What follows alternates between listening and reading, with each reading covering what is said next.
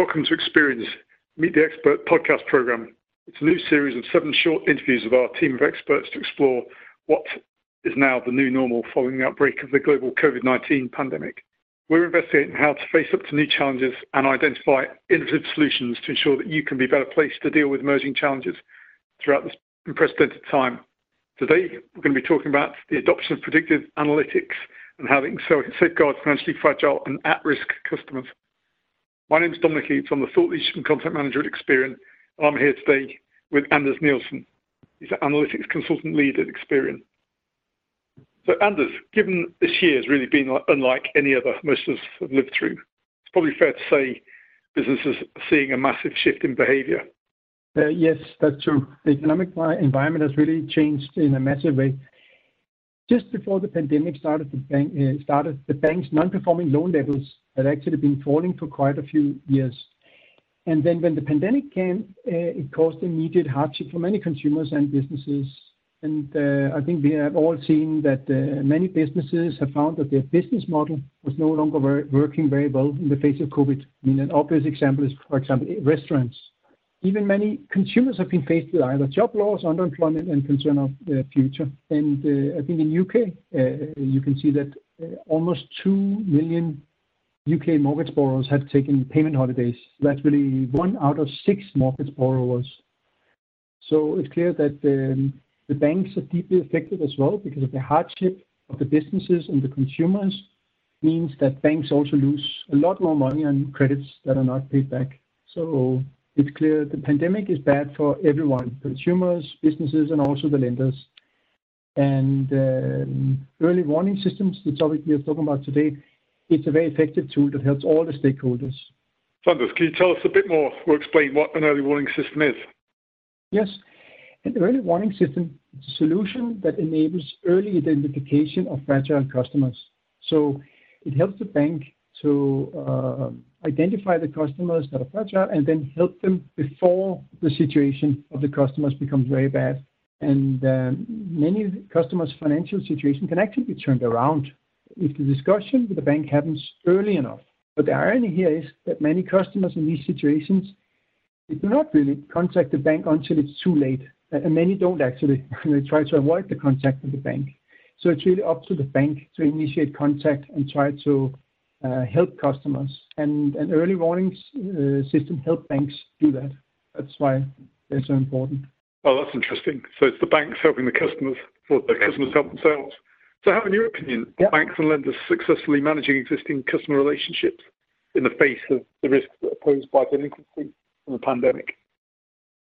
Yes, for sure, early warning systems, uh, developing and implementing early warning systems is a key initiative for any lender, uh, even before the pandemic, but in the pandemic even more so. Again, as I explained here, that um, the banks that actually use early warning systems, they can identify fragile customer earlier and they can act much earlier to help the customers turn around.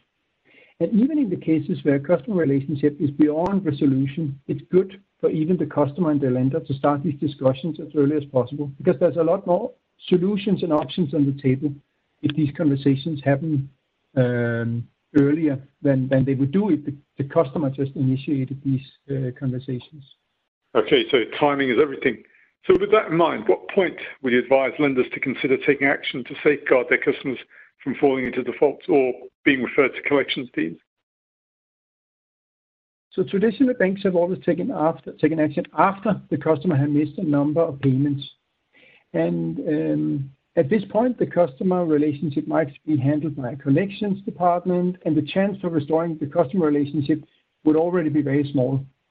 And the key difference um, between the traditional approach and using an early warning system is that um, an early warning system can accurately identify these uh, fragile customers and, customers that are not even delinquent yet. So, fragile customers can be helped uh, through uh, finding the most effective actions when they've identified them. And many of these fragile customers can be helped through automated actions but some of the very fragile customers, they need some communication with the bank staff to turn the situation around. But of course, for these customers, it's worth the effort, I mean, worth the time and uh, resources to do that. Um, but for many of the broader, the masses of the customers, you cannot, of course, take individual contact to the customer. So it's important to identify really which are the customers that are most fragile, so you spend your valuable resources to support exactly these customers. I see. So can you tell us how an early warning system is developed, Anders? Yes. A bit starting a bit at a high level, an early warning system is developed with data and advanced analytics that predicts financial fragility in the very near future. Of course, it sounds a bit like a traditional risk model, um, but there are some crucial differences. The first difference is that an early warning system uses new types of data elements. These are already available to banks, um, but some of these are specific to an early warning system, and it focuses the data sources narrowly on only one purpose, I mean, essentially to identify fragile customers, not just general risk management. The second point is that a development of an early warning system can use analytical methods that can be used in risk models that are intended for capital management. And the third point is that the outcomes that are predicted for early warning systems are not restricted to those that are used for traditional risk models, which again, are used for capital management. So there are a lot more flexibility in terms of what are the outcome, and you can then focus the outcome that the prediction model uh, predicts, so you get more effective uh, predictive models. Those are some of the reasons why early warnings models are much more uh, predictive for the purpose that they are intended for. Thank you. That's really interesting. Can I ask, what's the basis of that analysis, and what types of data are being used by lenders to help safeguard their customers? Yes. It's clear that a comprehensive view of customers is critical to making a very powerful early warning system. And the actual data that are used depend on what's available in each specific jurisdiction. But there are three types of data that are commonly used. These are internal data, external data, and macroeconomic data. Internal data is, um, some, of course, most banks have traditional internal customer information, but some of the banks that are more advanced also use transaction data information to get some deeper insights and are much more dynamic. There's information that can be used uh, from the point of application, but many of these become outdated, so it's important to be careful not to use uh, any kind of internal uh, application data. Then there's external data. Recently, there's open banking data that has become available, and this can be used with credit bureau data to get a holistic uh, credit market view of the customer. So so you look outside of the bank to any kind of credit provider. And some credit bureaus offer deeper insights such as indebtedness measures, event triggers, et cetera.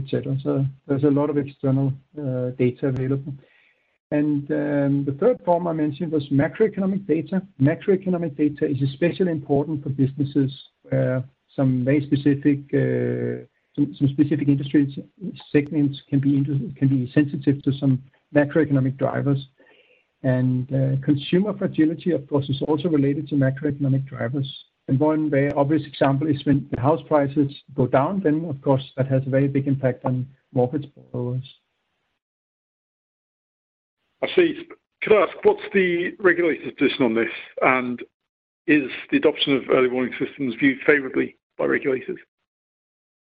Yes. So it's interesting to see that regulators in recent years have insisted actually that banks use early warning indicators to make sure that uh, they identify fragile customers. But early warning indicators are mainly just static indicators like DPD thresholds or some industry-level threshold, but of course, also other things. Um, But early warning systems are much more dynamic because they are developed using predictive analytics, and it's therefore more effective than just a static early warning indicator. And um that's one of the reasons why that early warning systems are better than early warning indicators. But again, it's something that the regulators really want. And you can probably see that it's very important to have these kind of early warnings assessments so they can improve uh, the customer portfolio, and that helps the bank continue business in an orderly way and uh, continue to offer credits even in severe crisis.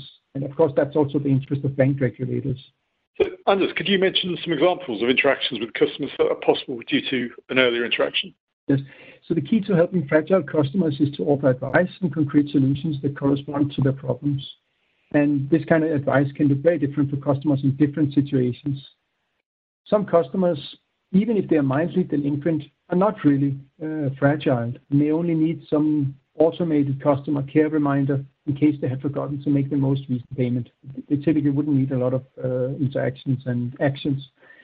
Other customers may face uh, a temporary reduction in income, and the bank could provide a solution which could be six months of payment holiday, an extension of the loan term, and that could resolve their problem. A much more serious kind of situation could be a very fragile customer that's unlikely to be able to afford their home, even if they were given a payment holiday and a mortgage restructuring.